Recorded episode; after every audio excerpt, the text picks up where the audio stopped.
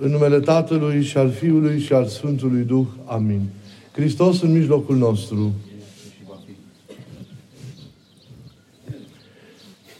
Iubiților, în Evanghelia de astăzi am auzit, am auzit vorbindu-ni se despre vindecarea de către Mântuitorul Hristos a unui slăbănog, a unui om paralitic. În relatarea acestui episod, Matei este mai sintetic decât Marcu și Luca, ceilalți evangeliști sinoptici, care relatează acest eveniment. Noi cunoaștem bine evenimentul din povestirea acestora din urmă, când aflăm că din cauza mulțimii, cei ce duc patul bolnavului nu pot pătrunde până la Iisus. Prin urmare, ei hotărăsc să desprindă o parte din acoperiș, apoi îl coboară pe bolnav acolo în fața lui. Hristos laudă credința și implicit prietenia celor care l-au adus pe bolnav la el. Probabil și credința celui aflat în suferință. Matei, cu spiritul său sintetic, nu povestește aceste, aceste lucruri. La Matei, după cum am auzit, lucrurile se desfășoară precipitat, dar sensul acestui episod rămâne la fel de puternic. Manifestarea autorității dumnezeiești a lui Iisus. Doar Dumnezeu în credința iudaică putea să facă acest lucru, adică să acorde această iertare a păcatelor. Ori Iisus o face. O face înainte de a-i da și vindecarea fizică omului, îndreptând cumva răul de la rădăcină. El ne arată că păcatul este adevărata noastră problemă. Este cel care produce adevărata noastră suferință, cea a stricăciunii noastre interioare, a îndepărtării de Dumnezeu, care are și urmări asupra trupului, ducând la îmbolnăvirea și degradarea lui. Hristos este, vă dați seama, acuzat de blasfemie, întrucât își arogă această autoritate a lui Dumnezeu, iertând păcatele. La fel se va întâmpla și la procesul religios al său de mai târziu din Sinedriu, condus de arhiereul Caiafa. Va fi acuzat de blasfemie cu privire la identitatea pe care și-o revendica. Ei n-au înțeles dumnezeirea sa. Iisus, am văzut, ironizează cumva ușor prin cuvintele sale atitudinea pe care o au cei care îi contestă autoritatea. Aceștia se opresc la coaja lucrurilor, la discuții în jurul cuvintelor, în loc să pătrundă în miezul tainei. Și noi adesea, atât în cele duhovnicești, cât și în cele ce țin de lumea din prejurul nostru, dar și de relațiile dintre noi, rămânem adesea exteriori, neputincioși de a înțelege lucrurile mai în adâncime, rămânem blocați în forme și în concluzii pripite adesea, neputincioși în a cunoaște cu adevărat realitatea sau chiar omul, dar repezi în a ne exprima părerea, fără a aprofunda lucrurile, în a judeca, în a arăta cu degetul, fără a le cunoaște în adevăr și cu sinceritate. Aș dori însă, iubiții mei, în cuvântul de, de astăzi, să mă opresc la formula de adresare către probabilul tânăr bărbat paralizat. Textul ne spune că Mântuitorul s-a apropiat de el și i-a spus: îndrăznește, fiule, ți se iartă păcatele. Dar dacă traducerea e mai precisă și mai atentă, formula de adresare lui Iisus ar fi aceasta: curaj, copile, ți se iartă acum păcatele. E aici, cumva în textul grecesc, prins un imperativ puternic, care sună ca o poruncă, ca un îndemn apăsat. Curaj. Ai curaj. Îndrăznește. Îndrăznește să te apropii. Fii curajos până la capăt. Iar curajul credinței cumva îți va fi răsplătit. Curajul acesta, iubiții mei, este o virtute esențială în viața noastră duhovnicească, dar și în viața noastră cotidiană. Părintele Nicolae Steinhardt spunea că curajul e o virtute prea rar pomenită și totuși esențială între virtuțile creștine. Avem nevoie, iubiților, de curaj în lupta cu omul vechi din noi, cu egoismul și cu toate celelalte vicii care se nasc din el. E nevoie de curaj pentru a te vedea păcătos, pentru a fi sincer cu tine, pentru a nu te minți, pentru a reuși apoi, pornind de la această sinceritate, să schimbi lucrurile în viața ta. Avem nevoie de curaj în osteneala de a zidi în noi apoi virtutea care ne aseamănă Domnului. Iar această zidire nu e un proces ușor, știm. Avem nevoie de curaj sau de îndrăznirea aceasta bună pentru a înfrunta toate provocările care vin asupra noastră. Avem nevoie de curaj pentru a duce suferințele, bolile, durerile și multele neajunsuri care au venit sau vor veni asupra noastră. Avem nevoie de curaj pentru a înfrunta marele examen al propriei noastre morți, într-o vreme pe care noi acum nu o știm. Avem nevoie de curaj pentru a redescoperi și adânci legăturile dintre noi, pentru a vindeca rănile. Avem nevoie de curaj pentru a spune în Duhul cel mai bun lucrurilor pe nume atunci când situația o cere. Avem curaj chiar pentru a tăcea atunci când orice vorbire în plus sau deșartă ar putea strica sau ar putea răni. Avem nevoie de curaj pentru a ne apropia de Domnul și de iubirea Lui. Oricât de grea ne-am simțit viața, oricât de dureroase ne-ar fi rănile sau cât de mari ar fi păcatele, avem nevoie de această apropiere de El și să ne apropiem de El cu curaj. Avem nevoie mereu de îndrăzneala aceasta de a ieși din noi, din vechile noastre stabilități și calcule și certitudini, pentru a descoperi noutatea, pentru a-L descoperi pe celălalt, pe Dumnezeu și pe omul de lângă noi. Avem nevoie de curaj pentru a face lucruri minunate, pentru a fi creatori cu adevărat, pentru a înfrunta orice opreliște, pentru a lupta chiar împotriva curentului, pentru a transforma viața, pentru a rămâne mereu statornici, în ciuda dificultăților, în dragoste și în bucurie.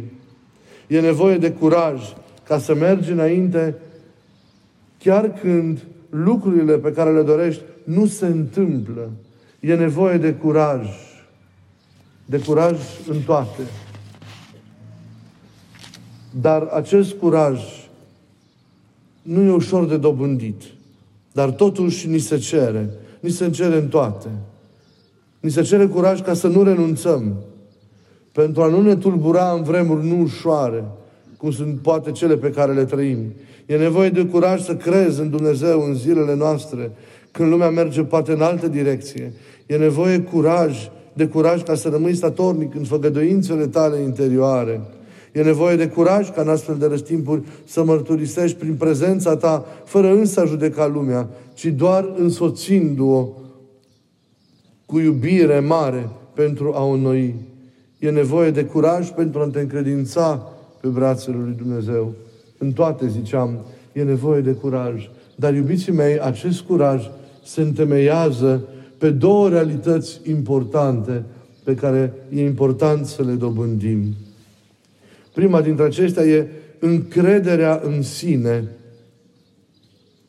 Aceasta este mai mult decât o simplă imagine despre sine, mai mult decât ceea ce cred eu despre mine. Încrederea în sine însă nu oricum, ci încrederea în ceea ce sunt eu prin Dumnezeu, prin punerea cu adevărat în lucrare a puterilor și a darurilor pe care le am primit de la El.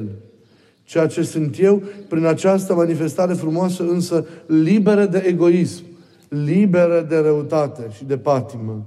Încrederea aceasta în sine se fundamentează așadar pe adevărata cunoaștere de sine în cel mai sincer și mai realist mod de a o face, de a o împlini. De aici se naște comportamentul nostru, De aici se naște felul nostru concret de a fi, de a ne, de a ne manifesta. De aici se naște curajul. Nu poți fi curajos dacă nu ai încredere în tine, dar încrederea aceea bună, care nu, este, nu merge în mână în mână cu egoismul, da? Nu poți să ai, încre- nu poți să ai curaj dacă nu ai această bază în tine pentru a împlini lucrurile. Dar curajul mai are o întemeiere alături de această cunoaștere și încredere bună în sine și care cu siguranță merge înaintea acesteia. E vorba de observarea și de primirea în noi a prezenței și a lucrării iubirii lui Dumnezeu. Adesea, eforturile noastre, chiar dacă primează în exercițiul concret al vieții, nu sunt suficiente. Avem nevoie de harul sau de ajutorul, de sclipirea care vine de la El și care ne întărește, pune în lucrare lucrurile în viața noastră, ne face să izbândim, ne face să fim splenzi, ne face să strălucim, ne ridică când suntem prăbușiți, ne luminează când suntem îndoielnici. Și toate acestea pentru că nu suntem singuri. Suntem cu El, care ne susține, care știe de noi, în toate ale noastre, care ne însoțește, care ne iubește. Cu El niciodată nu ești prea departe, cu El niciodată nu e prea târziu, cu El nimic nu este imposibil.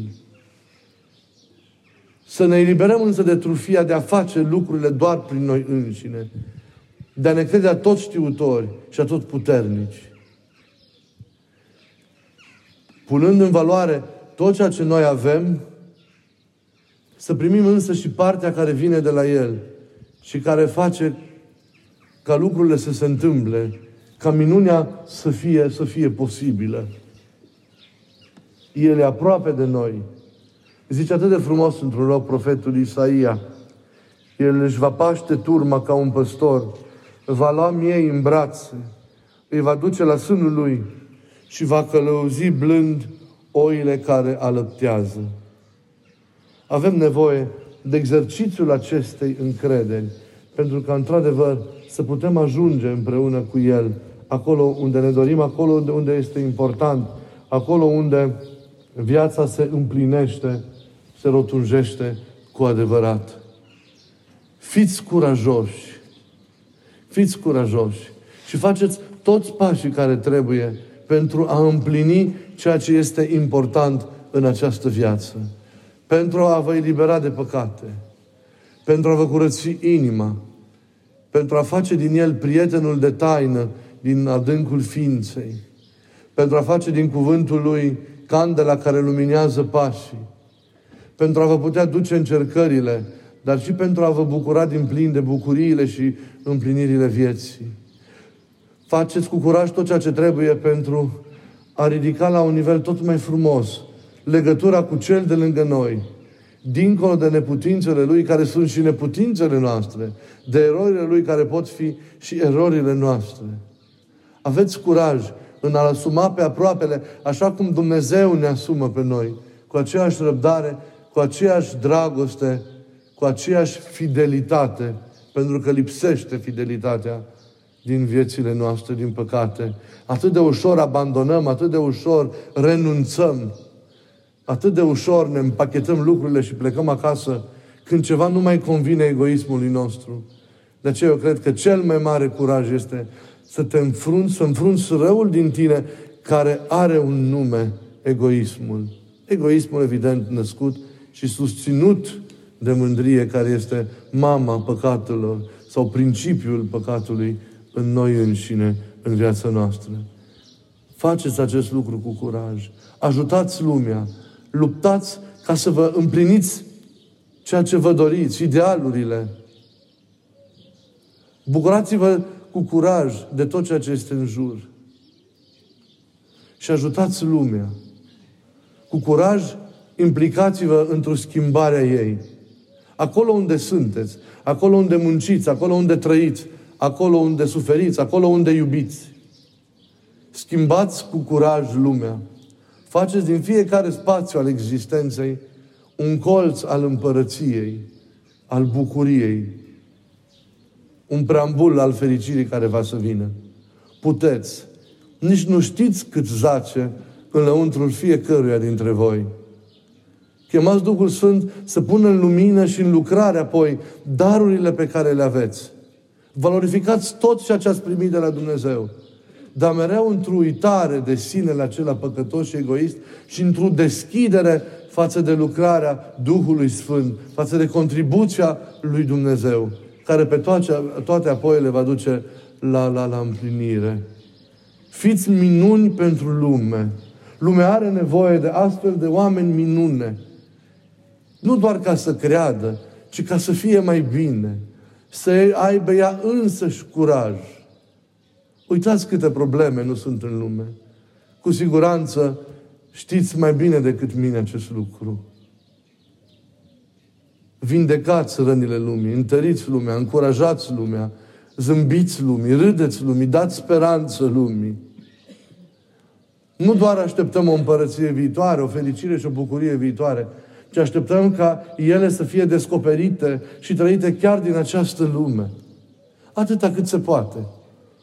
Dar aici e, înainte de veșnicie, timpul de a fi fericiți, de a fi bine, de a fi împliniți, de a fi mulțumiți, de a fi bucuroși, dincolo poate de lucrurile pe care încă trebuie să le mai ducem și să le purtăm. Nu vă lăsați obosiți de nimic. Nimic să nu vă fure curajul de a împlini, repet, minunile în viață. Fiți ca și El. Și o minune pentru mine că sunteți aici astăzi.